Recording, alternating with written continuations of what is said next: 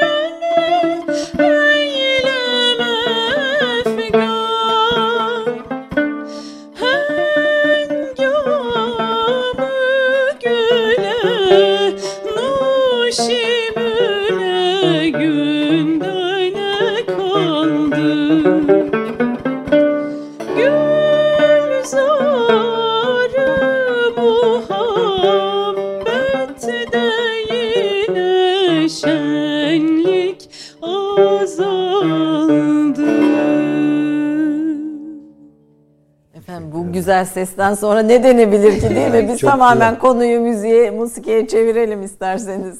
Ayrıca çok güzel bir sonbahar. Değil mi? Sis var o evet, İstanbul'da. Sis, sisli hava. Çok güzel bir parça da seçtiler. Çok teşekkür ederim. Ne dinledik Yaprak Eyvallah. senden. Hoş Ee, geldiniz önce. Bugün ilk Hicaz makamda Rıfat Bey'e ait bir eser dinlediniz. Sislendi heva, tarfı çemenzar, Rınem aldı. nem aldı. Aldı. Evet söyleyemedim. Ben dünkü sisi görünce bir an böyle etkilenip dedim ki bugün böyle bir eser söyleyelim hem bir latife olsun diye. Evet repertuar her zaman sürpriz. Yaprak onu böyle bir kendince ruh iklimine göre seçiyor. Evet, klasik Türk müziği terbiyesi alanlar hava demiyor, heva diyor. Heva diyorlar. O terbiye onu mu gerektiriyor? Tabii öyle meşk ediyor zaten. Evet. Ee, zevk demez, Ke- zevk, Zevk. der. Hı, Oradaki Yani o onu ki- kalın okur. O biraz meşkle alakalı tabii. Öyle yerleşiyor yani. Bu keyif kelimesinin yerine e, önerdiğiniz bir şey var mı hocam? Bunu daha önce de bir konuşmuştuk sanki. Şimdi ke- keyif kelimesi e, çok kullanılıyor artık günlük hayatımızda. Fakat e, şu kesin. Yani edebi ve üst sohbette bile keyif kelimesi çok kullanılmaz. Hafif bir kelimedir. Yani kötü bir kelime değil. Anadolu'nun bazı yerlerinde hatta keyif e, işte eşekte olur falan derler yani affedersiniz. Ee, ama tabii günlük kullanımda normal Kullanılıyor. olarak Ama onun kullanılıyor. yerine önerdiğiniz bir kelime. işte mesela zevk, Zevk. kelimesini O- zevk, o- kullanılıyor. o herhalde Zevk bir-. Keyif buna göre hafif bir şey olarak e, düşünülür. Onun için edebi eserlerde de çok geçmez. Üst düzey konuşmalarda da çok kullanılmazdı. Ama Dilin de kendine mahsus bir hareketi var. Bugün artık e, her şey için çok keyif aldım diyebiliyoruz. diyoruz. Halbuki keyif her şey için kullanılmaz yani. Evet bu ayrım Kullanılmazdı. Da Peki dilin yenileşmesi veya değişimi içinde oldu ama Biz- yine de doğru anla, anlatım Evet. değil keyif. Her şey için keyif aldım He- kelimesini kullanmak. evet. Doğru bir anlatım değil. Furkan hoş geldin tekrar. Ben böyle hızlıca programa giriyorum. Arada izleyicilerimizden oluyor işte ya hiç selam vermiyorsun vesaire değil mi? Efendim veriyoruz önceden bir sohbet de Evet, et- Evet, ettiğimiz için ben böyle bir an önce konuğum birikiminden izleyicilerimizi e, vaktimizin el verdiği oranda faydalandırayım telaşıyla e, sözü uzatmamaya gayret ediyorum efendim. Profesör Doktor İsmail Kara. E, her sözden, her Türk kahvesi sezonu sizinle bir program yaptık. Bu üçüncü sezonumuz yıl olarak. Ve e, birinci ve ikinci program e, son derece kıymetliydi kendi içinde. Bu programda biraz aslında ikinci programda burada o öncekilerden kaldığımız yerden devam etmek istiyorum. E, son programda e, demiştiniz ki bir Türkiye merkez olmaktan çıkartıldı. Türk düşünce tarihini konuşurken, çağdaş Türk düşünce tarihini konuşurken bu Türkiye'nin merkez olmaktan çıkarılmasını hem İslamcılar yaptı hem solcular yaptı. Yani bu bir sadece bir Hem tarafın, Kemalizm yaptı. hem Kemalizm yaptı. Sadece bir tarafın yaptığı bir şey değil. Bir diğer en son cümlemiz de buydu. Türkiye'de aktif olarak üç tane güç var. Bunlardan birisi Ankara, birisi Türk milleti, birisi de uluslararası güçler hareket halinde olan. Bunun içinde e, Ankara uluslararası güçlerin duygusunu, eğilimini çok hızlı hisseder. Türk aydını e, maalesef Türk milletini güç olarak görmez. E, notlarınız vardı ve Ankara'yı konuşalım. Bu Ankara nedir? Yani başka bir e, bu merkez olan Ankara nedir ve hangi neye benzetebiliriz? Hangi sahiplerle hareket eder? Biraz bunun üstünde duralım demiştik. Bir diğer mesele olarak da kadını e, söylemiştiniz. İslam dünyasında e, dindar kadın tipinin yeni selefi damarlarla şekillendiğini, modernleşme ve dindarlaşma arasında gidip gelen bir konu olduğunu ama e, hassas bir konu olduğu için de çok fazla bu konuda yazmadığınızı söylemiştiniz. Evet. Şimdi vaktimiz kalırsa programın sonuna kadın bahsini bırakalım istiyorum. Ankara'dan başlayalım ve ağırlıklı olarak da bu programda laiklik meselesini düşünce tarihimizde e, önemli bir e, değişime sebep olan laiklik meselesinin Türk düşünce hareketi içindeki farklı akımlara olan e, etkisini, e, Türk tipi laiklik e, nedir? Demokrasi meselesi Türkiye'de nasıl bu çerçevede harmanlanmıştır? Dindarlaşma ve modernleşme noktasında laikliğin kavramsal olarak yerleştirilmesini konuşalım diyorum. Önce Ankara'dan başlayalım. Buyurun. Evet. Şimdi bizim konuştuğumuz konular için Ankara sadece coğrafi bir yer değil. Sadece e, bir mekan değil yani. Aynı zamanda e, Türkiye'nin milli mücadele sonrası yöneldiği yeni fikirlerin teşekkül ettiği yer. O bakımdan e, İstanbul başka bir başkenttir. Ankara başka bir başkenttir. Bu biraz tarihin getirdiği bir şey. Dolayısıyla bunu bir tarafıyla normal e, karşılamak lazım. Yani durup dururken e, başkent İstanbul'dan Ankara'ya taşınmış değil. Zaten Ankara teşekkül etmeye başladığı zaman İstanbul işgal altında. Evet. Dolayısıyla mecburen yeni bir yer. E, ayrıca İstanbul artık e, düşman işgaline çok yakın bir bölge Ruslar, olmuştu. Boğazlar vesaire hasebiyle. Tabii. E, Ankara ise Anadolu'nun merkezinde e, bir yerdi. Ve gerçekten Ankara yeniden inşa edildi.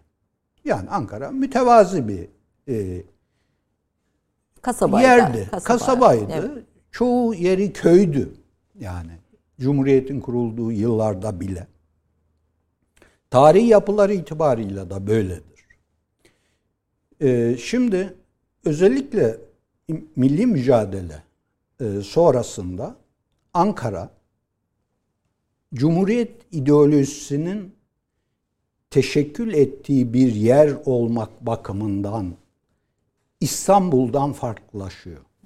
Burada İstanbul'dan farklılaşma demek Türkiye'nin kendi tarihinden, kendi düşünce dünyasından hatta kendi dini atmosferinden farklılaşması demektir. Onun için mesela Ankara için yeni bir mimari kuruluyor. Ve bu söylenir camisiz bir kent Yapılır. inşa edilmeye çalışılıyor.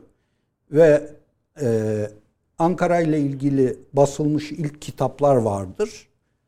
Özellikle 10. yıl, Cumhuriyet'in 10. yılı vesilesiyle basılan kitapların kapaklarında Ankara silüetleri vardır.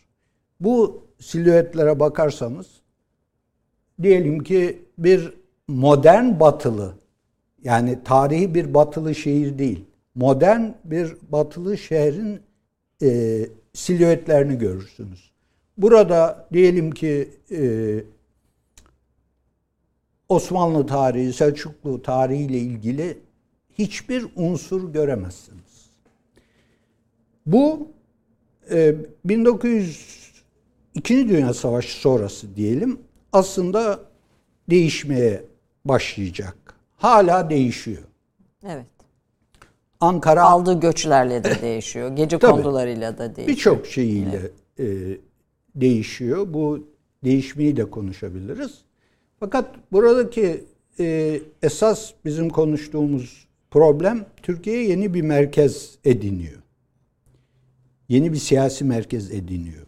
Bu sadece siyasi bir merkez değil, aynı zamanda yeni bir düşünce biçimi. dünyası Yani, kuruyor. İstanbul saltanatın impar, imparatorluğun başkentiydi. Ankara ulus devletin başkenti. Bu Kaba tabirle bu, evet. Evet. Bu ulus devletle konuşmamız lazım. Benim fikrim Türkiye'nin bir ulus devlet olmadığıdır. Ee, veya ulus devlet olduysa eğer bu literatürde olan e, batıdaki ulus devletlerden bir devlet gibi değildir. Neden? E, çünkü e, Türk devleti bir İslam devleti olarak kuruldu. Ankara. Ankara. Ankara bir İslam devleti olarak kuruldu. Fakat Lozan sürecinde bu İslam devleti meselesi paranteze alındı. Bu doğrudan doğruya e, Lozan süreciyle alakalıdır. Ben şimdi İstiklal Marşı ile ilgili yeni bir kitap yazdım. Dolayısıyla bu problemi orada da e, tartışıyorum. Yani Türkiye İslam meselesini nasıl paranteze bir aldı. düşünce tarihi metni olarak İstiklal Evet. Marşı burada İstiklal bunu Marşı. gö- Ben de buradan bir e, cümle arıyordum. Şey söylüyorsunuz bu burada. E, Cumhuriyetin kurucuları e, Lozan'dan sonra şöyle bir hayal kırıklığına uğradılar. Onun öncesinde kendilerini bir yeni devlet kurmuş, kazanmış bir kurucu bir unsur olarak görmesini istiyordu Batı'nın. Fakat Lozan'da anladılar ki Batı onlara bir yenik devlet Evet. muamelesi yapıyor ve bu, bu büyük bir hayal kırıklığıdır diyorsunuz. Şu- şöyle yani Ankara e, mürahsları Ankara'nın temsilcileri Lozan'a milli mücadeleyi kazanmış bir ülkenin mensupları olarak gittiler. Halbuki orada kendilerine Birinci Dünya Savaşı'nı kaybetmiş bir ülkenin temsilcileri muamelesi yapılmak istendi. Burada bir mücadele verildi. Hiç şüphe yok. Yani ben Lozan'ı bütünüyle önemsiz ve değersiz görenlerden biri değilim. Ama burada konuştuğumuz konu itibariyle altını çizdiğim husus şu. Lozan milli mücadelenin ruhunun terk edilmesi gerektiği istikametinde bir dayatma yaptı Türkiye'ye. Ve bu sebeple e, Lozan sonrası başlayan süreç özellikle Türkiye'nin İslam'la, Müslümanlıkla irtibatları açısından artık 1921-1922 öncesi gibi olmayacaktır. Ee, Ankara'daki Türk devleti yeni bir İslam devleti gibi kuruldu derken kastettiğimiz şeylerden biri budur. İkincisi artık halifelik ve Osmanlı sultanlığı ortadan kalkmıştır. Zaten Ankara'nın önünde yeni bir İslam devleti gibi kurulmak dışında bir yolda kalmamıştır. Ankara halifeliği ve sultanlığı sürdürebilecek bir güce, bir kapasiteye ve bir düşünceye sahip değildir artık. Ama Türkiye şartlarında olabilecek olan normal şey yeni bir İslam devleti gibi kurulmaktır. Nitekim böyle olmuştur. Yani Ankara'nın yeni bir İslam devleti olarak kurulduğunu söylüyorsunuz. Sadece ben söylemiyorum böyle.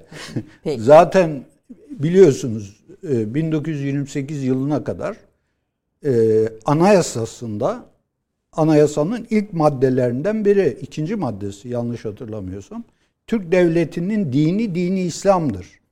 Bu ibare Osmanlı kanunu esasilerinde bu kadar net değildir.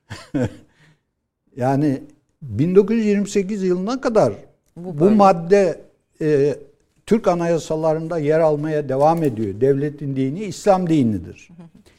Fakat e, Lozan sonrası süreç özellikle İslam ve Müslümanlık açısından dolayısıyla Türkiye'nin merkezi ağırlık noktası açısından çok önemli bir değişiklik e, oluyor ve biz ben buna İslam'ın paranteze alınması diyorum. Yani Cumhuriyet idaresi, Cumhuriyet ideolojisi Fransa'nın yaptığı gibi İslamiyet'i, Müslümanlığı yasaklamak gibi bir e, işlemde, bir icraatta bulunmuyor.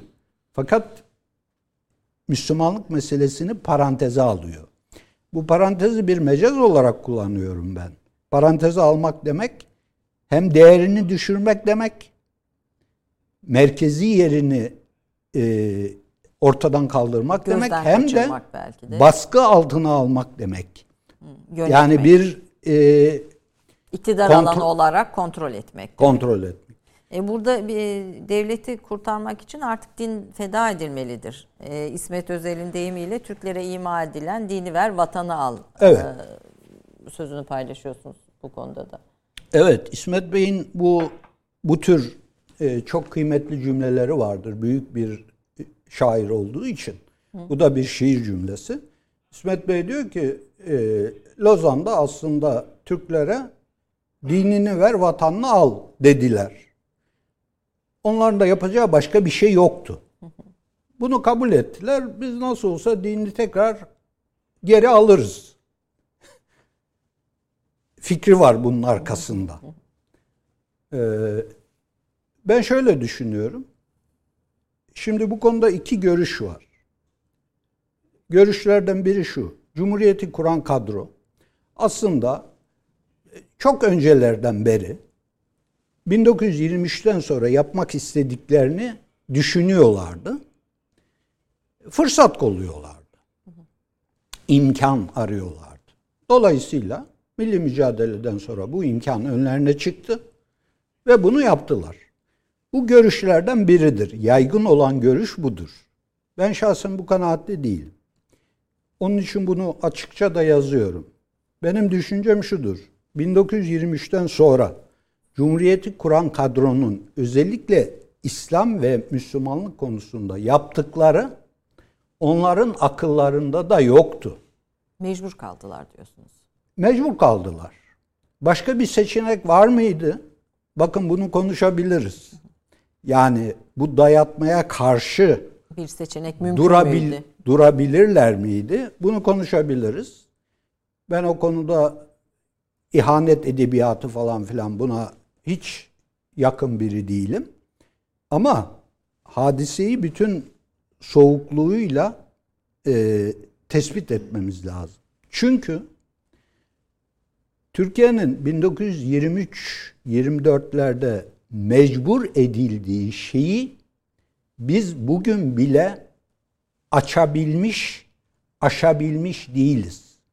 Bir Dolayısıyla, sonra bile biz hala o mecburiyetin izlerini taşıyoruz. Taşıyoruz. Dolayısıyla da yani. Dolayısıyla 1923, 24, 25'lerde olan şeyi biz sadece tarihi bir hadise olarak konuşmuyoruz.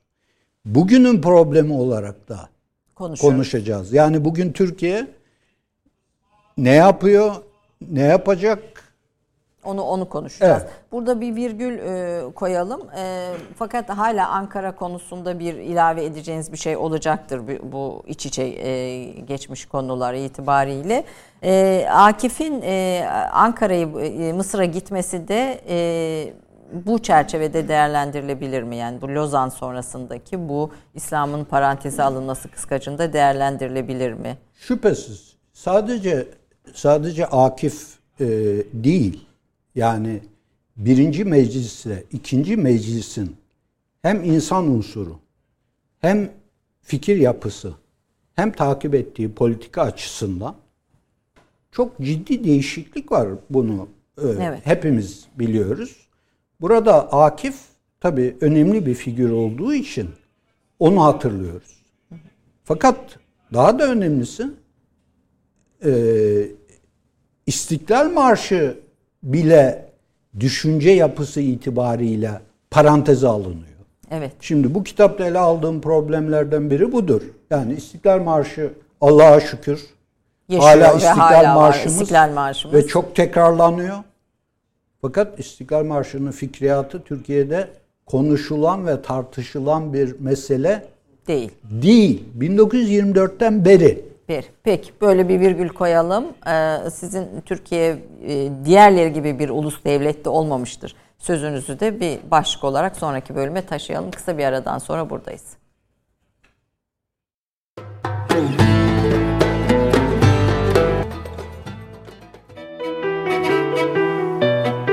Profesör Doktor İsmail Kara 1955 yılında Rize Güneyce'de doğdu. Güneyce İlkokulu'ndan mezun oldu. İstanbul İmam Hatip Okulu'nu, İstanbul Yüksek İslam Enstitüsü'nü ve İstanbul Edebiyat Fakültesi Tarih bölümünü bitirdi.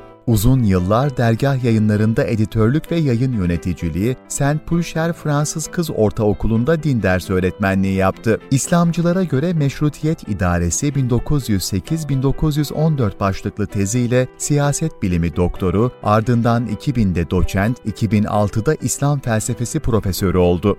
1995 yılından itibaren çalıştığı Marmara Üniversitesi İlahiyat Fakültesinden 2015'te emekli oldu. 2012 yılında Türkiye Bilimler Akademisi asli üyesi oldu. 2017-2020 yılları arasında İstanbul Şehir Üniversitesi'nde hocalık yaptı. İslamcılık Düşüncesi adlı eseriyle Türkiye Yazarlar Birliği'nin 1986 yılı inceleme ödülünü, İslamcıların Siyasi Görüşleri adlı eseriyle 1994 yılı Türkiye Yazarlar Birliği inceleme ödülüyle 1995 yılı Türkiye Diyanet Vakfı Kutlu Doğum Haftası ödülünü Bir Felsefe Dili Kurmak adlı kitabıyla 2001 yılı Türkiye Yazarlar Birliği Dil Ödülünü aldı. 2000 yılında Cumhurbaşkanlığı Kültür ve Sanat Büyük Ödülleri kapsamında verilen Sosyal Bilimler Ödülüne layık görüldü. Çalışma alanı çağdaş Türk düşüncesi ve çağdaş İslam düşüncesidir. Osmanlı Türk düşünce tarihi, din modernleşme ve din siyaset ilişkileri üzerindeki araştırmaları, hareket, dergah, tarih ve toplum, toplum ve bilim, İslam Araştırmaları Dergisi, Marmara Üniversitesi İlahiyat Fakültesi Dergisi, Kutat Kubilik, İslamiyat, Toplumsal Tarih, Türklük Araştırmaları Dergisi, Diyanet İlmi Dergi ve Derin Tarih gibi dergilerde yayınlandı. Kitaplarından bazıları şunlardır. Türkiye'de İslamcılık düşüncesi, metinler, kişiler, İslamcıların siyasi görüşleri, amel defteri, dinle modernleşme arasında çağdaş Türk düşüncesinin meseleleri, Nurettin Topçu hayatı ve bibliografyası, Müslüman kalarak Avrupalı olmak, zafer değil, sefer, bir felsefe dili kurmak, İsyan Ahlakı Peşinde Nurettin Topçu albümü. Evet, e, biz kaldığımız yerden devam edelim. E, İstiklal Marşı şairi e, Akif Mehmet Akif'in e, Türk Düşünce Tarihin bir metni olarak e, bir metni olarak İstiklal Marşı'nı incelediğiniz e, şiirinin bile tam olarak bugün tartışılamadığını söylüyorsunuz oradaki çelişkilerin ve 2000, 1924 itibariyle de paranteze alındığını, bu metnin bile paranteze alındığını söylüyorsunuz. Buradan devam edelim. Devlet, millet, Evet. din, milliyetçilik e, Evet, ve ulus, İslamcılık ulus ilişkileri. devlet, ulus devlet problemi de bununla alakalı. Şimdi e, İstiklal Marşı 1921 e, Şubat'ında yazılıyor. Tam kesin günlerini bilmiyoruz ama e, yani ocağın sonu e, Şubat'ın başı henüz milli mücadele neticelenmemiş. Daha evet. aşağı yukarı bir buçuk sene daha var neticelenmesine. Şimdi Milli e, İstiklal Marşı e, benim dini milli diye yazdığım yani dini tire milli hem dini hem milli bir metin olarak e, inşa ediliyor. Milli mücadelede böyle yürüyor. Şimdi buradaki milli kelimesi çok önemli. Milli kelimesini bugün kullandığımız gibi ulusal diye tercüme edersek bu çok önemli bir yanlışlığa sebebiyet veriyor. Türk devletinin bir ulus devlet olup olmadığı da bununla alakalı. Çünkü 1924 yılına kadar millet, milli, milliyet kelimeleri hala ağırlıklı olarak din merkezli kullanılan kelimeler ve kavramlardır. Millet din demek. Kur'an-ı Kerim'de de böyledir. Bizim Müslüman ülkelerin dillerinde de böyledir. Yani Arapçada zaten böyledir, Türkçede, Farsçada, Urduca'da da böyledir.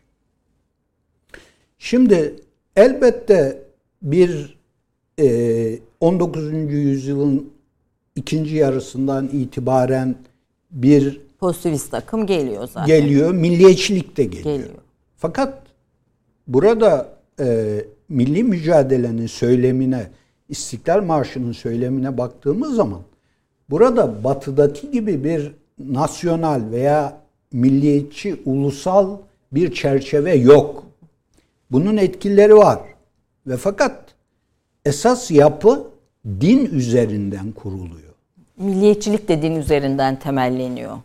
Aynı zamanda. Manda. Şimdi Cumhuriyet devrinde olan şey şu. 1923-24 sonrasında İslamiyet paranteze alınıyor ama Türk milletini tanımlamak için birinci sırada kullanmanız gereken kavram ve unsur hala Müslümanlık. Şimdi milliyetçilik dediğimiz şey bir homojenleşme, bir mütecanisleşme. Bu mütecanisleşme dünyanın değişik yerlerinde farklı unsur öncelikleriyle oluyor. Mesela ırk öncelikli homojenleşme oluyor. İşte vatan toprak öncelikli homojenleşme oluyor. Kültür dil öncelikli homojenleşme oluyor. Soru şu. 1923, 24, 25 yıllarında Türkiye'deki homojenleşme ırk üzerinden mi oluyor? Yani Anadolu toprak, topraklarında 72 millet var. Bugün de var. Yani Ee, Hristiyan Türkleri almıyoruz. Müslüman Türkleri alıyoruz veya Müslümanları alıyoruz. farklı. Gayri, gayrimüslim nüfus çok çok azalıyor artık. Zaten bu Birinci Dünya Savaşı'nda başlamıştı. Milli mücadeleden sonra Anadolu Mübadeleyle topraklarında de, evet. mübadeleyle de birlikte gayrimüslim nüfus zaten azalıyor. Orada da çok enteresan hikayeler var. Yani Türkçe konuşan ve ırken belki Türk olan birçok insan Hristiyan olduğu için Rum diye Yunanistan'a mübadil olarak gönderiliyor. Evet. Ulus devlet böyle olur mu? Niçin böyle oluyor? Çünkü yeni Türk devleti telaffuz edilmeden Müslümanlık üzerinden bir homojenleşme yaşıyor. Yani Bir yeni gölge Müslümanlık diyebilir Yeni- miyiz? Hayır, telaffuz edilmeyen Müslümanlık. Artık 23-24'ten sonra yüksek sesle telaffuz edilmiyor. Ve fakat fiili olarak olan bu. Dolayısıyla yeni Türk devleti, Türk ırkı, Türk dili e, öncelikli olarak değil. Bakın bunlar bunlar da var tabi. Vatan toprağı diye bir şey var. Anadolu şehit kanlarıyla sulanmış her tarafı. E, Türkçe diye bir şey var. Türk dili diye bir şey var. Fakat tekrar ediyorum. Birinci unsur Türk milletini tanımlayan birinci unsur Müslümanlık. Bugün de öyle. Peki bu bir mesele olarak e, bize hangi e, konuların önünü açtı? Şimdi şöyle. Hangi başlıkları getirdi daha hangi doğrusu? problemleri getirdi? Getir- aynı Problem diyecektim ama Tabii. çok evet. Şöyle Ayşe Hanım, şimdi 1923-24 sonrası itibariyle İslamiyet'i paranteze almak zorunda kalıyorsunuz. Alıyorsunuz. Aynı zamanda yeni devleti, yeni toplumu Müslümanlık üzerinden tanımlıyorsunuz. Şimdi burada zaten Bir kafa karışıklığı. zaten bir problem alanı var. Cumhuriyeti kuran kadro bunu biliyordu. Elbette çok derinden hissederek biliyordu. Kendi dindarlıklarının seviyeleri farklı olabilir. Nitekim e, Cumhuriyet'in işte triumvirası üçü Mustafa Kemal Paşa, İsmet İnönü, Maraşal Fevzi Fevzi Çakmak. Çakmak, evet. Bunların üçünün dini hassasiyetleri eşit değil. Evet e, hatta e, bu arada Kazım Karabekir sanırım değil mi? İstiklal Marşı metnine itirazları var. İtirazlarda yani metni bulunuyor. dini buluyor Dini yani buluyor. Evet, çok enteresan. Ee, şimdi kendilerinin din anlayışları veya dindarlıkları farklı olabilir. Fakat Ankara'da olup biten şeyin dinle ilişkisini hem problemleriyle hem imkanlarıyla en üst düzeyde bilen kişiler zaten bu işin e, içinden geliyorlar. Yani bunların çoğu 1870-80 doğumlu. Osmanlı Devleti'nin son e, işte Medresede 30 görmüşler. O dönemin tabii bütün. 30-40 yılını e, yaşamışlar. Cephelerden geliyorlar. Yani e, Türk Filistin milletini görüyorlar. Tabii. Dolayısıyla e, bunu çok iyi biliyorlar. Bunun flulaşması aslında İkinci Dünya Savaşı sonrasıdır büyük bir ihtimalle. E, bu ulus devlet Yani hikayesi kurumlaşması dediğiniz e, devletin yöneticilerinin, kurucularının bu gerçeğin e, farkına varmaktan vazgeçmeleri veya farkına varmamaları. muhtemelen şöyle düşünüyorlardı. Biz bunu zaman içerisinde çözeriz. Hem Mustafa Kemal Paşa'nın hem İsmet İnönü'nün bunu ima eden sözleri var. Mesela şöyle diyorlar. Ben hatta bunları toplamıştım kronolojik olarak. Yani 10 yıl böyle gidelim, 15 yıl böyle gidelim. Sonra bu problemi çözeceğiz diyorlar. Ee, fakat işler böyle gitmiyor. İstedikleri gibi olmuyor. Bir akıl yürütme biçimi olarak görüyorsunuz laikliği. Yani e, laikliğin daha doğrusu evrelerini. Önce laiklik ta- tarifi tam yapılabilmiş mi? Sınırlara çizilebilmiş mi? Yani 24 sonrası için tabii bunu özellikle konuşuyoruz. E, İslam'ın laik bir din olarak yorumlanması yine sizin üstünde durduğunuz bir, bir konu. E, laikleştirici reformların İslamiyet'i daha İslami kılması yine bence mesela hani bu sürecin içinde dikkat çeken bir şey. E, Türkiye'de sekülerist düşüncenin ilk basamağını modern düşünce biçiminin İslam ile uzlaştırılması. Hani bütün bunları ve evreleri de dikkate alarak e, Türkiye tecrübesinde nasıl bir laiklik anlayışı devletin merkezine sunulmuş, benimsetilmeye çalışılmış akisleri ve yankıları ne olmuş? Evet, şimdi e, laiklik e, konusu e, Türkiye'nin sadece bir e, tarih olmuş konusu değil. Bugün de çok önemli bir konusudur. Normal olarak. E, çünkü Türkiye Müslüman bir ülke ve laik bir ülke. Anayasal olarak tek laik ülkeyiz. Müslüman ülkeleri arasında. Arasında evet. Ee, şimdi e, bu problemi çok yönlü olarak ele almamız lazım. Aktüel bir problem olarak. Yani bugün içinde yaşadığımız bir problem olarak. Ee, çünkü bunun e, irtibatlı olduğu meseleler sadece laikliğin sade bir tanımı olan din ile devlet işlerinin birbiri, birbirinden ayrılmasıyla sınırlı olan bir şey değil. Buradaki esas problem e, birkaç tane. Birincisine işaret ettik. Onu tekrarlayalım. 1923-24 sonrası itibarıyla İslam ve Müslümanlık paranteze alınıyor, baskılanıyor. Ve fakat yeni Türk devleti ve yeni Türk milleti bir İslam devleti olarak Kuruluyor. kuruluyor.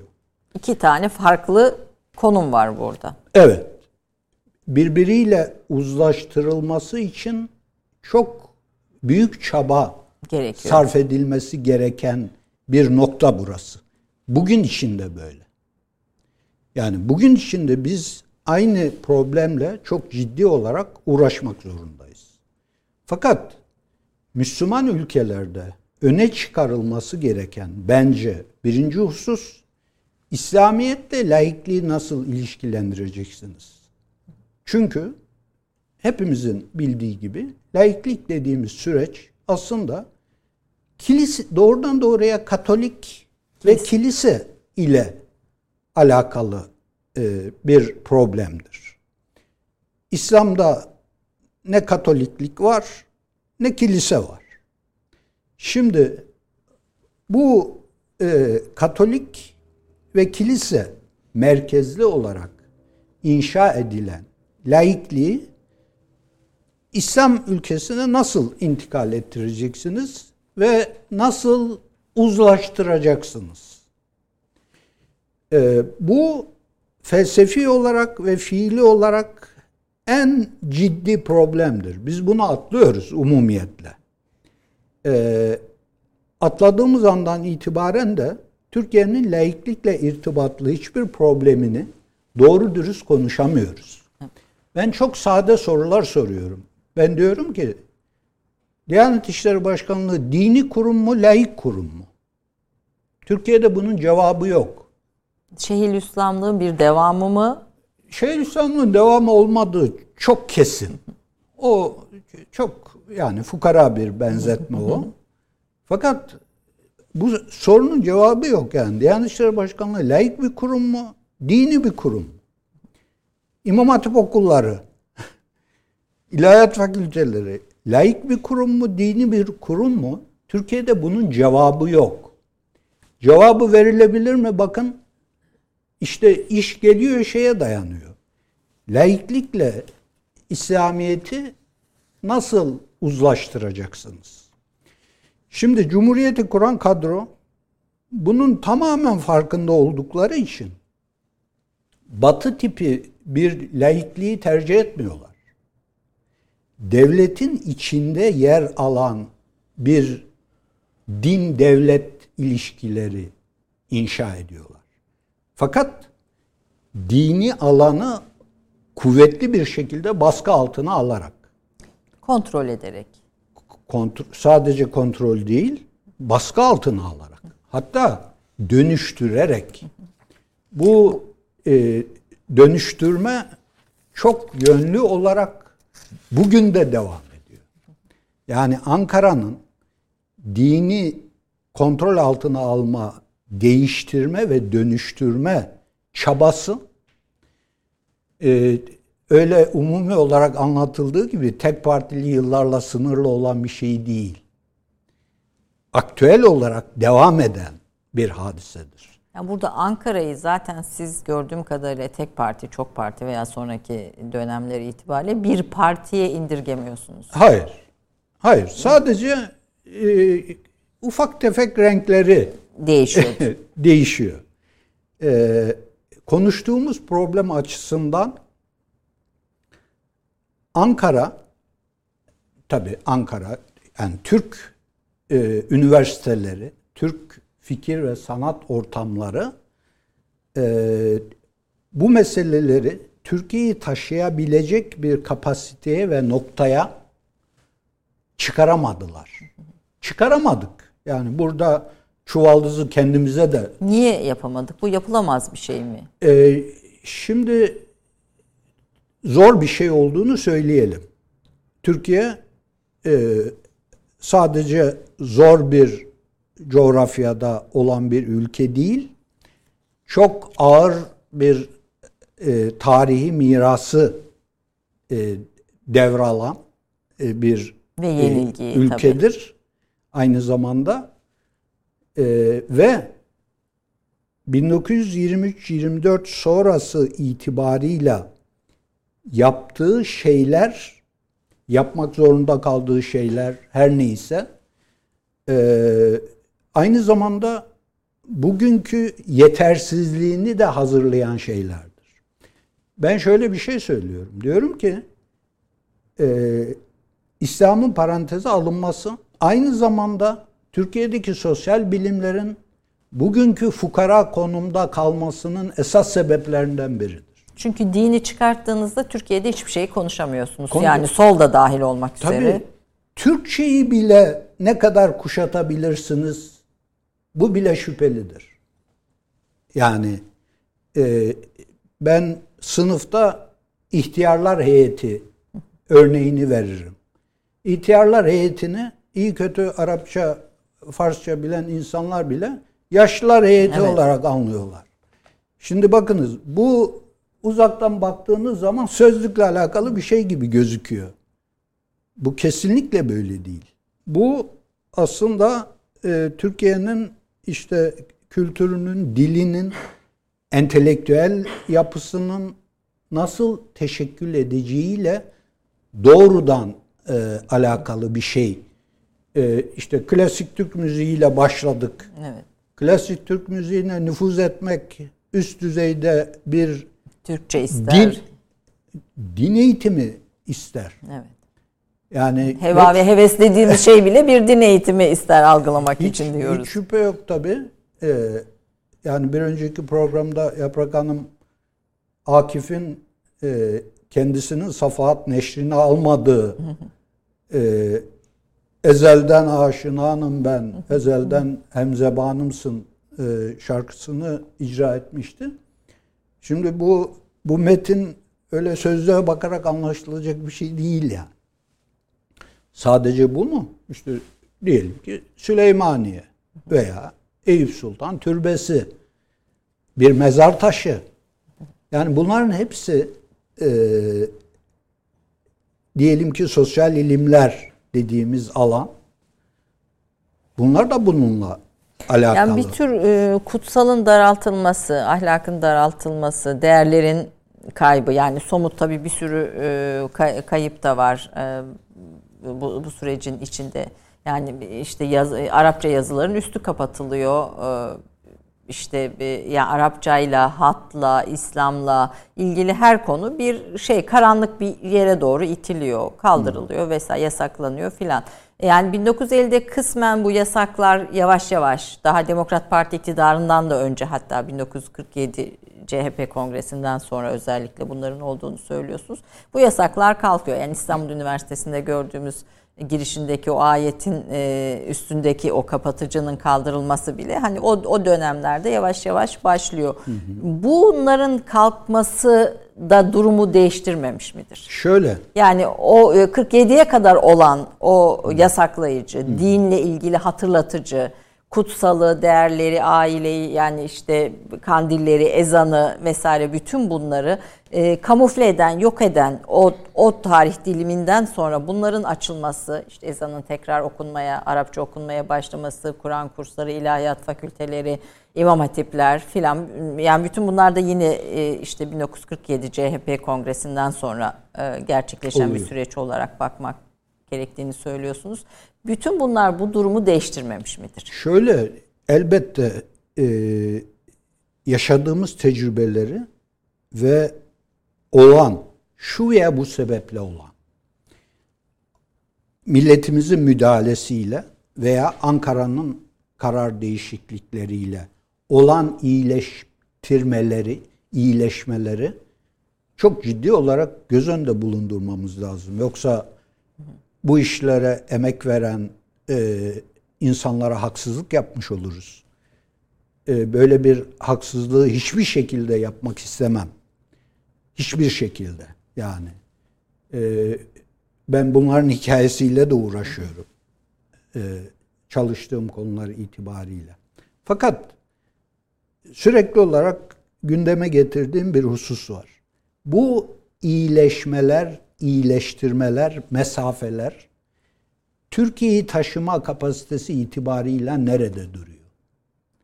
Geldiğimiz nokta Türkiye'yi taşıyabilecek bir kapasite midir? Öyle bu soruyu midir? bu soruyu sormazsak ben benim düşünceme göre e, kısmi iyileşmeler bizi yanıltabilir, hatta aldatabilir. Peki taşıyabilir mi noktasında bir virgül koyup bir yaprağa dönelim. dönelim. Bir düşünelim bunların üzerinde hep evet, beraber. beraber hep beraber düşünelim. Yaprak ne dinleyelim? Ee, şimdi ben de bir padişah bestekarın eserini seslendireceğim. Hüseyini makamında hocam. Ee, güftesi Mustafa Reşit Bey'e ait. Cevrin beni öldürse de öldürse de aşkından usanmam. Yani Mustafa Reşit Paşa değil bu herhalde değil, değil mi? Değildi başka Mustafa Reşit Bey. Evet. Buyurun. thank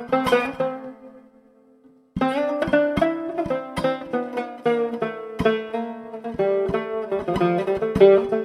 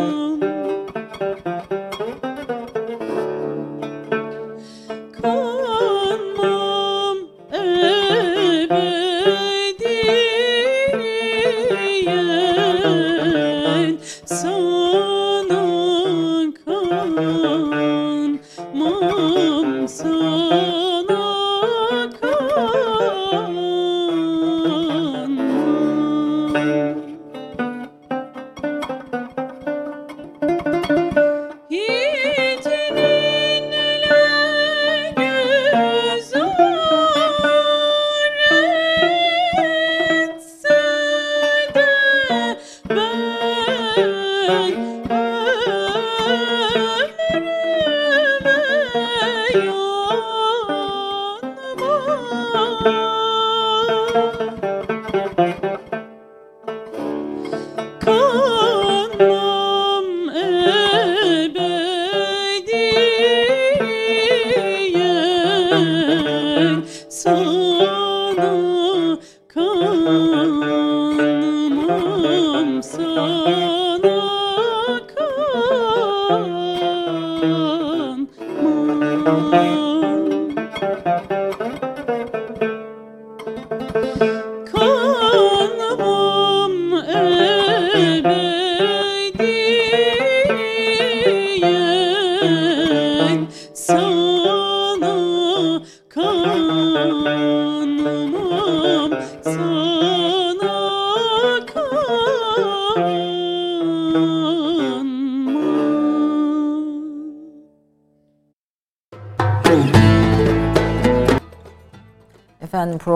son bölümüne geldik. Son bölümüne gelince biraz daha hızlanmaya gayret ediyorum her zamanki gibi. Konuğum Profesör Doktor İsmail Kara. Türkiye'de çağdaş Türk düşünce tarihinin, İslamcılık tarihinin, Cumhuriyet tarihinin düşünce e, ayrımları, noktaları, yolları konusunda kapsamlı çalışmalarıyla ve tenkitleriyle hem İslamcılık hem e, laiklik çerçevesinde tenkitleriyle bize önemli başlıklarda düşünme imkanı sağlamış, tartışma imkanı sağlamış bir akademisyen olmasının ötesinde bir düşünür, bir bilim insanı olarak e, konuğumuz.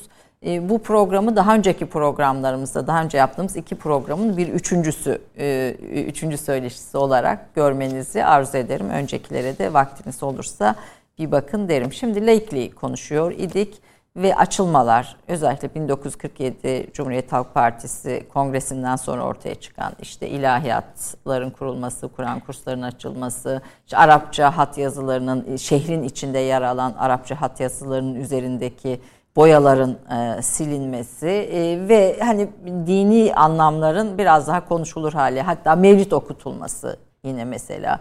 İşte yine e, kitapta dikkat çekici bir şeydi Atatürk'ün e, vefatında bile e, mevlüt e, okutulmamasına ilişkin bir şey bildiriyor devlet. Yani bu, bu bunu istemiyor. Ama daha sonra işte mevlitler, kandiller, ezanın Türkçe okunması derken bir sanki hani bu yasaklar kalktı ve normalleşme. normalleşme oldu ve bugün içinde aynı şey geçerli ilerleyen Türkiye tarihi içinde ama siz bunun böyle olmadığını söylüyorsunuz. Bir normalleşme olmamıştır. Bu konu e, yeterince konuşulup tartışılmamıştır diyorsunuz. Evet, normalleşme hiç olmamıştır demiyorum. Biraz önce de söyledim. Bu haksızlık olur. Yani hem olanlara haksızlık olur hem de bu iş için emek sarf edenlere haksızlık olur. Ee, bunu yapmak istemem. Ee, sorum şu, bu normalleşme e, dediğimiz şey e, Türkiye'yi taşıma kapasitesi itibarıyla nerede duruyor? Ee, bu noktada şunu söyleyebilirim. Ben felsefi olarak e, laiklikle, düşünce olarak ciddi tartışmalar olan bir insanım şahıs olarak. Fakat Türkiye'deki laiklik uygulamasının Türkiye'yi taşıma kapasitesinin yükselmesini isterim. Bu olmadı. Bu gerçekleşmedi. Yani. Peki Şerif Mardin'in e, laikleştirici reformların İslamiyet'i daha İslami kıldığı e, ve bir tür uzlaştırıcı bir e, rol oynadığı fikrine katılıyor musunuz? Nuray Mert'in laiklik tartışmasına kavramsal bir katkı e, tezi de yine zaten bu konudaydı. O, oradan da bir alıntıyla bun, bunun e, örneklerini de veriyorsunuz kitapta. Evet. Yani Şimdi- bir tür bu laikleştirici e, sürecin aynı zamanda İslamiyet'te de etki ettiğini söylüyorsunuz. Şöyle, şimdi burada e, Ayşe Hanım birkaç şey iç içe oluyor.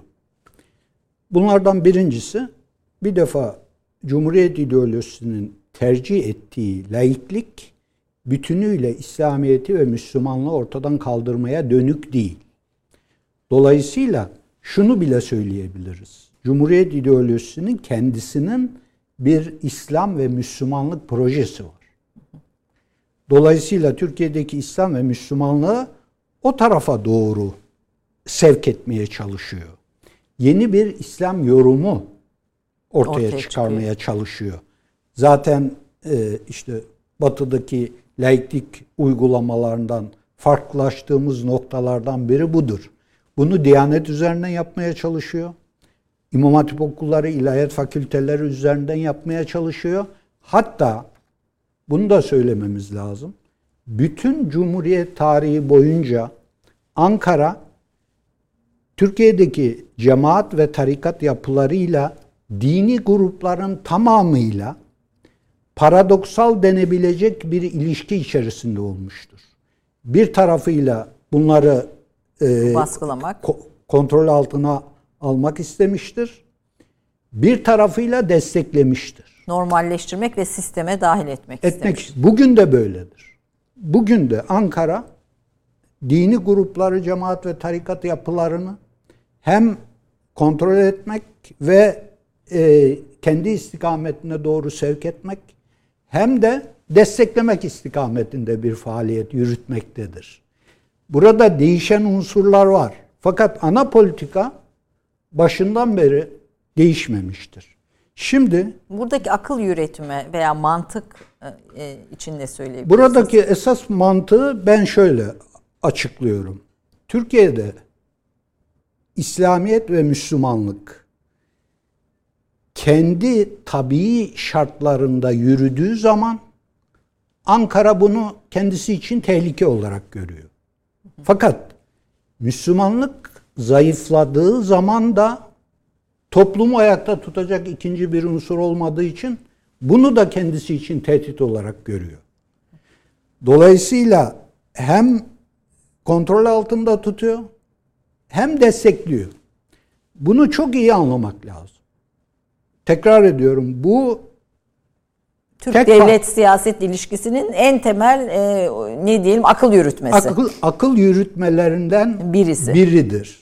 Ee, onun için tek partili yıllarda Cumhuriyet Halk Partisi'nden milletvekili olmuş, meclise girmiş birçok hoca ve şeyh vardır. Bunları gözden kaçırıyoruz.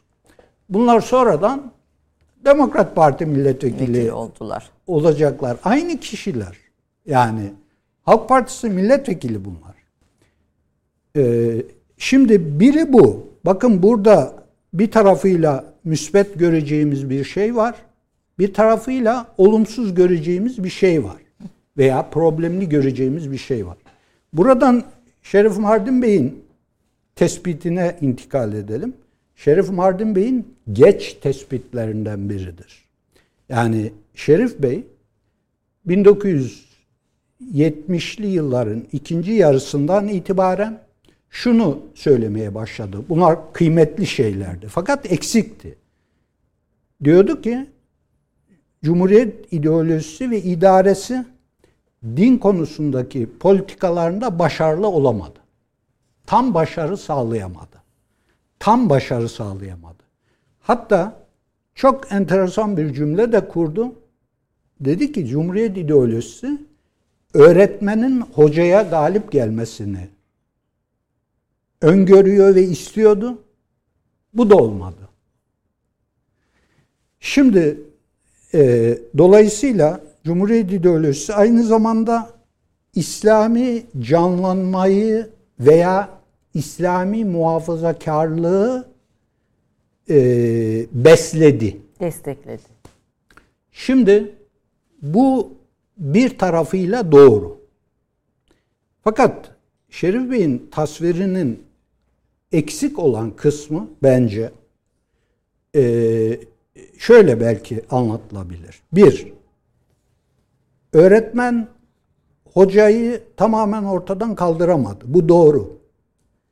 Fakat hoca Eski öğretmene yaklaştı. Şerif Bey'in imal ettiği nokta burası. Burada Dolayısıyla af çok Buyurun. affedersin. Yani cümleyi lütfen. Dolayısıyla burada Cumhuriyet İdaresi'nin İslam'ı paranteze alması ve Müslümanlık konusundaki baskıları İslamiyet'in kendisini yeni koruma teknikleri geliştirmesini besledi. Hatta yeni canlanmanın kaynaklarını oluşturdu. Bu doğru. Fakat burada ihmal edilen nokta aslında buradaki muhafaza edilen şey ve canlanan şey Cumhuriyet ideolojisine doğru hareket eden Bir bir karaktere sahiptir. Aynı zamanda e, Türkiye'de e, laiklik üzerinden yapılan ağır baskılar olmasa buradan Cumhuriyete doğru, laikliğe doğru kaymalar muhtemelen daha fazla olacaktı. E, bu başörtü yasakları ile ilişkin de sizin bu- buna benzer yorumlarınız var bu kadın meselesinde belki e, çok kısa değiniriz sonrasında. E, Şerif Mardin'le ilgili e, e, bahsi açarken eksik bir değerlendirme derken mesela ünlü sosyolog Mübeccel Kıray için de benzer şeyleri söylüyorsunuz. E, Türk milletinin sosyolojik olarak Müslümanlıkla, dinle olan ilişkisini değerlendirirken, dindarlığını değerlendirirken veya dinselliğin değişme süreçlerini faiz, içki, e, işte duvara resim asma gibi basit sorunlar etrafında konuya baktı ve bu da bu meseleyi doğru tartışmamızı engelleyen unsurlardan birisiydi Evet. diyorsunuz. Şimdi Mübeccel Hanım e, Yani bu onun mübeccel kıray şahsında değil ama Tabii. yani Şerif Mardin burada en kapsamlı e, şeyi bakışı sağlayan oydu ama o da eksik kaldı diye bir not olarak düşelim Evet. istedim. Şunu, şunu ekleyeceğim. Yani Mübeccel Hanım da rahmetli oldu. Ee, Allah rahmet etsin diyelim. Hakkında bir yazı yazacaktım. Ee, yazının başlığı da şuydu. O yazı hala duruyor. Sosyal bilimlere din lazım mı diye. Şimdi Mübeccel Hanım'la e, Şerif Bey arasında çok önemli bir fark var. Mübeccel Hanım da alan araştırmasında çok kıymetli bir akademisyen. Fakat dini kültürü fevkalade yetersiz. Yani vefat etmiş bir hanımefendi ama bunu şahsıyla ilgili bir problem Tabii. değil. Türkiye'nin entelektüel hayatıyla ilgili. Bu sonraki araştırmalarda da öyle işte bu mesela mahalle baskısı Tabii. kavramı da böyle bir şeydir. Yani biraz önce söyledim ya Türkiye'de sosyal bilimlerin e, geri kalmasının sebeplerinden biri de bu İslamiyet'in paranteze alınmasıyla alakalıdır diye. Mesela Mübeccel Hanım cuma namazının cemaatle kılındığını bilmiyor ya. Şimdi bunu bilmeyen bir insan Anadolu'da alan araştırması ne kadar yapabilir? Problem bu. Şimdi Şerif Bey ise e, yani dindar, alim bir aileden geldiği için e, dini konulardaki e, bilgileri daha iyi diyelim. Çok iyi değil. Bakın yani Şerif Bey çok önemli bir ilim adamıdır. Bu 70'li yıllardan sonra 60'lı yıllardan sonra başlıyor gerçi ama yöneldiği dini yorumlarda çok naif ve çok zayıf kaldığı noktalar var. Mesela Nakşilikle ilgili yaptığı yorumlar çok sıradandır. Yani e, ama Türkiye'de işte sosyoloji, sosyal ilimler çok zayıf olduğu için Şerif Bey'in o açıklamaları çok üst düzeyde falan zannediliyor. Çok üst düzeyde olan tarafları var. Yani haksızlık yapmayalım Şerif Bey'e. Fakat din konusundaki yorumlarında çok ciddi problemler var. İsmet Özel'in onun o, oluşturduğu mahalle baskısı kavramında bir tür Şerif Mardin şımarıklığıdır demesini de bir not olarak düşelim. Evet. e, bu mahalle Baskısı. mahalle baskısı da çok enteresan e, bir hikayedir. Ben o zaman şöyle bir yazı yazmıştım. Baskı yapan insanlar şimdi başkalarının baskılarına uğradığını söylüyorlar. Hala baskı yapamadıkları için. Bu çok kaba bir şeydi. Yani esas baskı yapan unsurların yanında yer almış olan kişiler ki bir kısmı yaşıyor o mahalle baskısının aktörleri. Ee, şimdi baskıya uğramış insanların baskısına uğradıklarını iddia ediyorlar. iddia ediyorlardı. Bu çok e, bunu söylemelerine imkan veren bazı hareketlilikler vardı yani biliyorsunuz. işte Ramazan'da oruç tutmayanın dövülmesi Falan gibi filan. filan gibi Ee, dışlanması gibi. Yani araştırma verisi evet. olarak söylüyorum. Fakat e, çok enteresan bir hikayeydi mahalle baskısı hikayesi.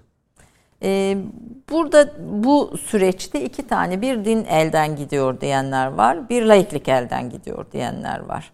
Bu iki kutup mu yoksa ikisi de aslında ortak noktaları olan bir e, ne diyelim e, bir hikayenin devamı mı? Ee, ben diyorum ki laiklik elden gidiyor ve din elden gidiyor diyenler birbirini besliyorlar. Bir, ikisi de alt düzeyde kalmanın lüksünü yaşıyorlar bu sayede. Bu çatışma sayesinde. Yani e, Türkiye'de din eksenli olarak yürütülen tartışmalar tarafların hem daha kemikleşerek, katılaşarak varlıklarını sürdürmelerini mümkün kılıyor. Hem de daha alt düzeyde bir entelektüel seviye ile varlıklarını sürdürmelerini mümkün kılıyor. Ee, Ayşe Hanım maalesef, maalesef diyelim, şöyle bir durumla karşıla, karşı karşıyayız. Türkiye'de laikliği savunanlar Türkiye şartlarında nasıl bir laiklik olmalıdır problemini üst düzeyde ortaya koymuş değiller. Elimizde laikliği savunan büyük metinler yok. Bunu çok rahatlıkla söyleyebilirim. Fakat problem sadece bu değil. Laikliğe karşı çıkanların da kayda değer hiçbir büyük metni yoktur. Hiç mi yok yani? Büyük metinden bahsediyorum. Ben yani Kenarda kıyıda olmuş olabilir diyorsunuz. ben Türkiye'yi taşıma kapasitesini Evet, çok anladım. önemseyen bir insan olduğum için bir şey daha söyleyeyim size Ayşe Hanım. Bunu kitaplarımda da yazıyorum. 1947 Cumhuriyet Halk Partisi kurultayından sonra Türkiye'de hiçbir siyasi yapı laiklik meselesini üst düzeyde tartışmaya açmamıştır. Üst düzeyde tartışmaya açılmış olmasını hangi e, verilere bakarak e, varsayabilirsiniz? Yani ne de ne kastediyorsunuz? Üst düzeyde tartışmaya açılması derken. Şöyle, şimdi e, burada tekrar Türkiye'yi merkeze alarak meselesinin altını çizelim. Yani biri laikliği savunabilir, savunsun. Biri laikliğe karşı çıkabilir, çıksın. Ben diyorum ki sadece buna bakarsak bununla yol alamayız. Yani bu hatta muhtemelen e, Türkiye'nin bir türlü çözemediği karşıtlıkları, kutuplaşmaları ve enerji kaybını Derinleştirir. e, artırır, derinleştirir. Biz bu meseleleri en azından e, Türkiye'nin aydınları, üniversiteleri öyle bir düzeyde tartışmalıdırlar ki karşı fikirde de ol- olsalar birbirlerini beslemelidirler. Evet. Birbirlerine olan karşıtlıklarını artırmak değil, fikri olarak karşı olabilir. Burada hiçbir problem yok. Fikri olarak karşı olmak ayrı bir şey, kutuplaşmak ayrı bir şey. Ee, burada tartışmanın hangi tarafında yer alırsa alsın bizim için önemli olan şey bunun Türkiye'deki problemleri bir bilgi olarak kuşatma, iki anlama ve yorumlama, üç problemleri çözme noktasındaki katkılarıdır. Yani üst düzeyde dediğimiz zaman kademeli bir şeyden bahsediyoruz. Bir defa bize rafine ve üst düzeyde bilgiler aktaracak. İki, anlama ve yorumlama kapasitesini genişletecek. Üç, problemlerimizi çözecek. Problemlerimizi çözemiyoruz. Bakın Diyanet İşleri Başkanlığı e, Türkiye'de hangi düzeyde tartışılıyor? Evet. Ben tarafların ikisini birbirinden ayırmıyorum. Yani din elden gidecek ve laiklik elden gidecek diyenleri problem, birbirinden ayırmıyor. Problemi bakıyor. değil. Ee, yani Diyanet Atatürk'ün kurduğu bir kurumdur diyen insanların Diyanet konusunda yazdıkları büyük metinler yok. Evet. Diyaneti savunanlar, Diyaneti kim savunuyor? Bu pek belli değildir. Bunun hikayesini siz de çok iyi bilirsiniz. Evet. Diyanetin içinde olanlar hariç. Ee, bunlar da Diyanet hakkında büyük metinler yazmış değil. Daha acı bir şey var. Diyanet de kendi hakkında büyük bir metin yayınlamış değil bugüne kadar. Peki Diyanet meselesini nasıl tartışacağız? Şimdi kurumsallaşmayla Çok... birlikte işlevselliğe mani olur e, düşüncesi sanırım böyle tartışmaları ve sizin söylediğiniz şekilde büyük metinleri de engelliyor. Ee, şimdi bakın sadece problem Diyanet değil. Cami meselesini tartışamıyoruz. Evet. Cami mimarisi meselesini tartışamıyoruz. Ee, halbuki bu çok önemli bir şey. Yani din özelleşme alanından yoksun bırakılmıştır diyorsunuz. Aslında din siyaset ilişkileri, e, devlet din ilişkileri çerçevesinde de kapsamlı metinleriniz var. E, Cumhuriyetin kurucuları dini e, çok işlevli bir yani toplumun çok işlev dinin toplum açısından çok işlevli olduğunu öğrenene kadar önlerinde bir engel olarak gördüler. İslam'a karşı tavırları nefret dolu güvensizlikti. Voltaire'in kiliseye karşı duyduğu nefret gibi bir nefretti diyorsunuz. Bugünkü kutum, kutuplaşmanın bir tarafında da bu nefreti hala yaşamıyor muyuz, hissetmiyor muyuz? Yani belki işte cami meselesini konuşamamamız da bu nefretin e, devamı değil mi? Ee, şimdi bu bu problem devam ediyor. Yani bazı renkler değiştiriyor tabi. Renkleri değişiyor. Ee, sıcaklığı, harareti, soğukluğu değişiyor. Fakat e, bizim için önemli olan şey problemi çözmek konusunda ne kadar mesafe kat ettik. Mesele bu. Yani e, yani bu kurumsal nefreti e, çözmek mümkün mü peki? Şöyle. Kurumsallaşmış Türkiye, nefreti. Kurumsal Türkiye bu e, biraz e, dışarıdan desteklenen, biraz Ankara'nın desteklediği bu e, kutuplaşmayı ve husumeti sıfırlaması gerekmez. Fakat aşağıya çekemediği müddetçe muhtemelen birçok alanda mesafe kat edemeyecek. Çünkü Türkiye'de din meselesi herkes için çok hassas bir meseledir. Bakın şimdi Atatürkçüler bu Cumhuriyet Bayramı'nda bile e, Cumhuriyet Halk Partisi de bunu dile getirdi. Niçin hutbede Atatürk'e rahmet okunmadı diyorlar. Şimdi laikliği savunan bir düşünce, bir parti için bu cümle nereden çıkıyor? Bakın Cuma hutbesi bir tartışma ve kutuplaşma malzemesi, e, oluyor. malzemesi haline geliyor, getiriliyor.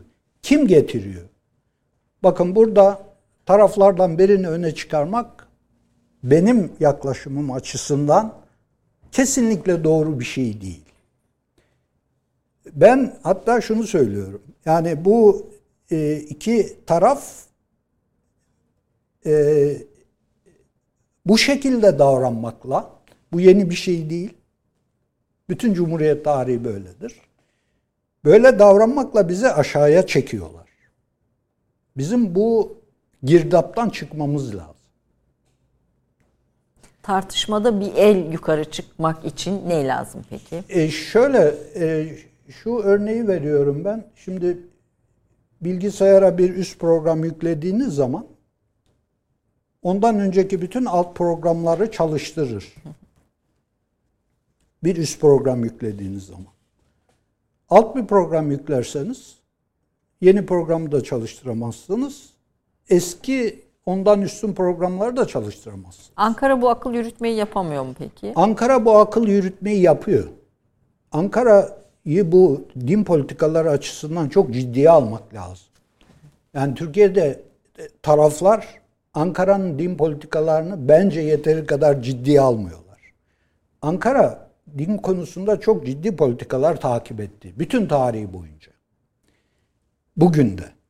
Fakat Ankara'yı bir siyasi merkez olarak düşünürseniz Ankara'nın yaptığı şey şu. Dini kendi sınırları dışına çıkacak vasıflara sahip olmaktan uzaklaştırmak, toplumu ayakta tutabilecek taraflarını kuvvetlendirmek. Ankara'nın takip ettiği politika budur ve bunu değiştirerek çok başarılı bir şekilde yürütmüştür. Fakat bu Türkiye'ye yetmez.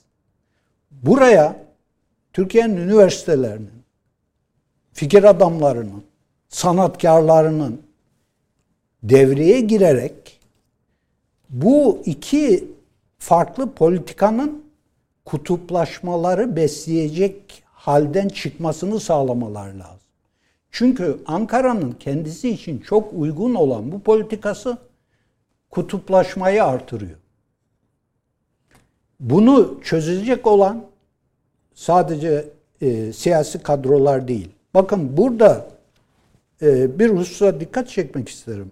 Buradaki e, yumuşatıcı unsur maalesef üniversiteler ve Türk aydınları olmuyor.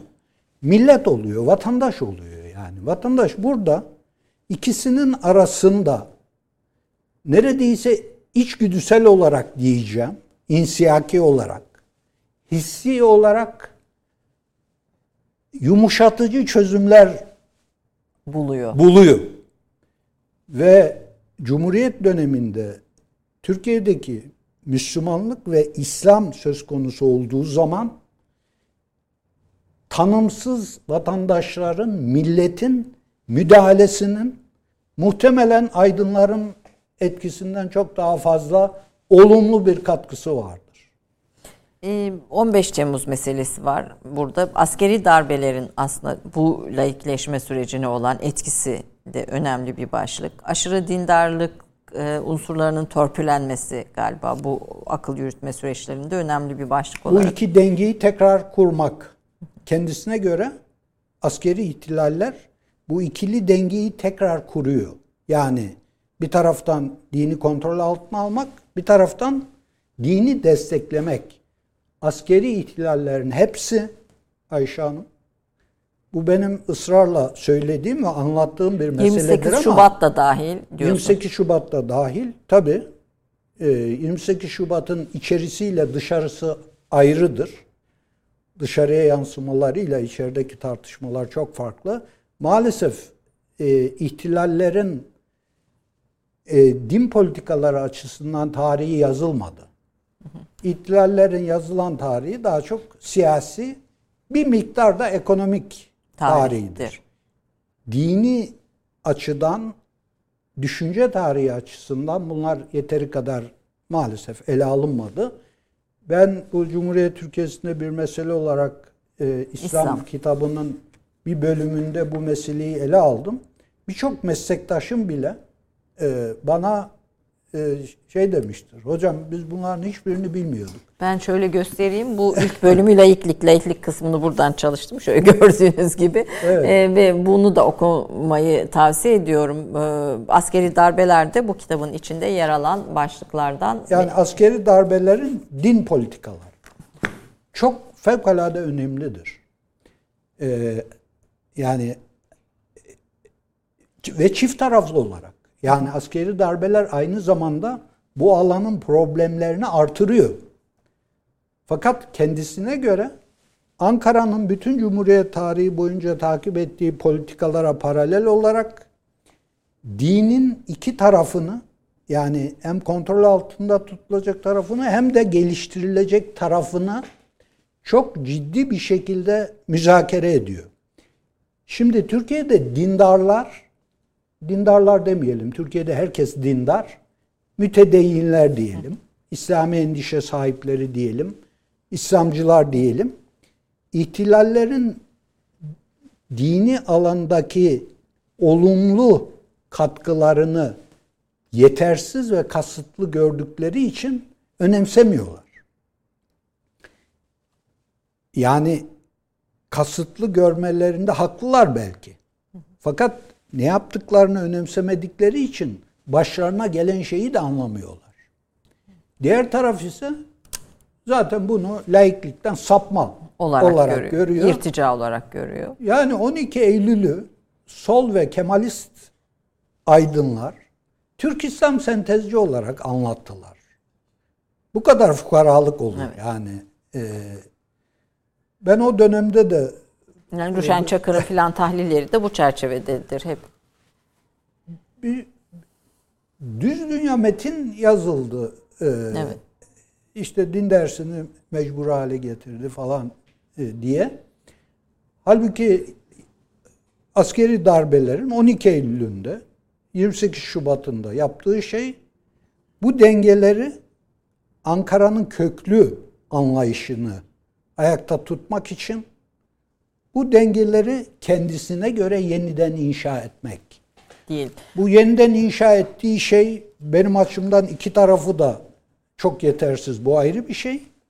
Ama e, takip ettiği politika daha sonra Türkiye'de yaşadığımız hadiselerin kaynağı olduğu için veya kaynaklarından biri olduğu için bizim bunların üzerine Üzerinde çalışmamız ge- gerekiyor. Evet. E, o zaman bir, bir başka programda askeri darbelerin Türkiye'deki İslam düşüncesine ve Müslümanlık üzerindeki etkisini konuşalım. E, Konuşalım. bu- Ben- bunun önemli olduğunu düşünüyorum. Tabii bir şey söyleyeyim yalnız.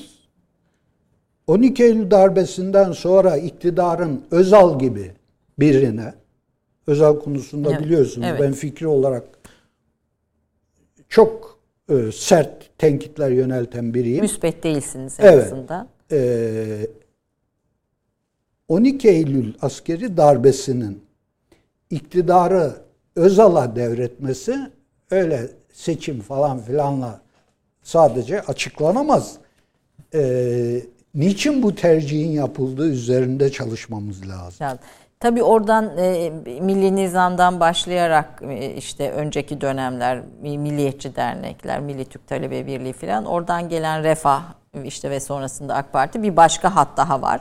Tabii Ee, ama bir, bir de sizi Özal da Milli Selamet Evet, Partisi İzmir Milletvekili Milletvekili. adayıdır. Kazanamamıştır. Evet yani o da o, o hattın bir e, ANAP'ta o hattın bir devamıydı. Bir taraftan o hat var, bir taraftan 80 sonrasındaki e, radikal e, İslamcılar var. Yani geleneği reddeden ve sizin deyişinizle Cumhuriyet'in ilk dönemindeki e, unsurlarından çok farklı olmayacak şekilde kutsal Bazı bakımlardan. bazı evet. bakımlardan. Ee, bir de onlar var başka bir hat olarak. Ve bunların arasındaki çarpışmalarda galiba Türk siyasi hayatında e, bugüne de yansıyan önemli meseleler olarak önümüzde duruyor. Bir Duruyor, başlık evet. olarak koyalım. Kadın meselesi burada hep önemli bir başlık. Bunu hiç gene konuşmaya vaktimiz olmadı. Ama e, bunu da bir başlık olarak koyalım. Artık ömrümüz yeterse programın devamında. İnşallah. Devamında. İşte şu kadarını söyleyelim ama vaktimiz bitti mi tamamen? E, buyurun. Ee, şimdi e, Müslüman kadın meselesi de e, bu konuştuğumuz iki taraflı aynı zamanda kutuplaşmaya dönüşen dengelerin bir parçası olarak ele alınmalıdır. Yani Cumhuriyet ideolojisi dindar ailelerin kızlarının önce ilkokula, sonra ortaokula, liseye, sonra üniversiteye girmelerini sağlamak için akıl almaz çabalar sarf etmiştir. Ben 12 e, yaşına kadar köyde kalmış bir çocuk olarak bunu yaşadım. Ben 1955 doğumluyum. Evet. Ben bile bunu yaşadım. Siz de yaşamışsınızdır. Evet. Şimdi bakınız bir taraftan dindar ailelerin kız çocuklarının milli eğitim sistemi içerisine dahil olmaları için çok çaba sarf ediyor. Diğer taraftan ise bunların aileden aldıkları dindarlıklarını sürdürmelerinin önüne geçmek için çaba sarf ediyor. Akıl almaz çabalar sarf ediyor. İki konuda da akıl almaz çabalar sarf ediyor. Buradaki soru şu. Dindar ailelerin çocuklarını milli eğitim sisteminin bütün kademelerinin içine dahil ettiğiniz zaman milli eğitim sistemini aynı zamanda bir miktar dindarlaşmaya doğru sevk etmiş olmuyor musunuz? Doğal, tabii sonucu olarak. Bunu bunu bilmiyor olabilirler mi? Bunun imkanı var mı yani? Bunun imkanı yok bence. Dolayısıyla bunun karşısında dengeleyici bir politika. Kız İmam Hatiplerin açılması da belki 70'lerdeki bir dönem içinde bu çerçevede görülebilir ayrıca. Elbette kız İmam Hatip okullarının açılması da bunun çok e, önemli bir e, parçasıdır. Bakın burada şunu söylüyorum ben. Ankara'nın bulduğu çözüm kendi umumi politikaları açısından hiç de yabana atılacak bir çözüm değil. Fakat Siz, bu çözüm Türkiye'de çok. kutuplaşmaları artırıcı bir şekilde işliyor. Tabii nefreti tabii de körüklüyor belki biraz daha. Devlet yapıyor bunları bu, zaten. İkisi birlikte. Burada burada Ankara'yı hafife almamak lazım diyelim Ankara'yı hafife almamak lazım fakat Türkiye'nin aydınları, üniversiteleri, sanatkarları Ankara'nın üstünde hareket etmek zorundadırlar. Ankara'nın Ankara güdümünde ve yolunda değil. Evet. Ankara'ya muhalefet etmek zorundadırlar. Ne zaman ki üniversiteler, aydınlar, sanatkarlar Ankara'nın istikametine girerler ve onun seviyesine razı olurlar. İktidar hangisi olursa olsun fark etmez. Bu Türkiye kaybediyor demektir. Peki hiç olmuş mu böyle bir dönem? Bu Türkiye'de zaman zaman oluyor. Arada bir diyorsunuz. Şöyle, İhtilallerden sonraki normalleşme dönemlerinin ilk birkaç senesinde oluyor bu. Ee, yani 1960'tan sonra da oldu, 50'den sonra da oldu, 80'den sonra evet. da oldu, 28 Şubat'tan sonra da oldu.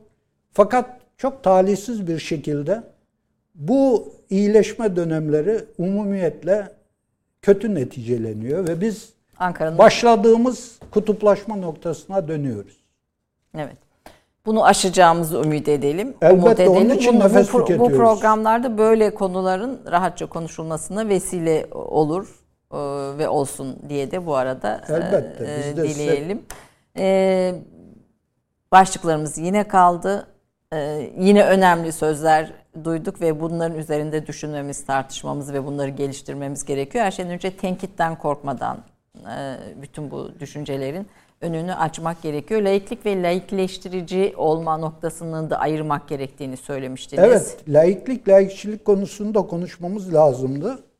Bu laiklik, laikçilik ayrımını Soğuk Savaş sonrası dönemde 1991'lerden itibaren İslamcılar dahil benimsediler. Ben ise bunun Türkiye'de laiklik meselesinin bundan sonra artık daha kötü seviyelerde tartışılacağı anlamında anladım. Onun için o zaman da bu İyice. tartışmayı böyle aşmak yanlıştır diye e, söyledim. Yani laiklik, laikçilik ayrımı yapmak problemi tartışmak değil. E, laikçiliği bir tarafa kaldırıp insanları laikliğe mecbur etmek manasına geliyordu. Hangi laikliğe acaba? Peki bu soruyu ve bir, burada bırakalım. Bu Evet. soru kelimesiyle.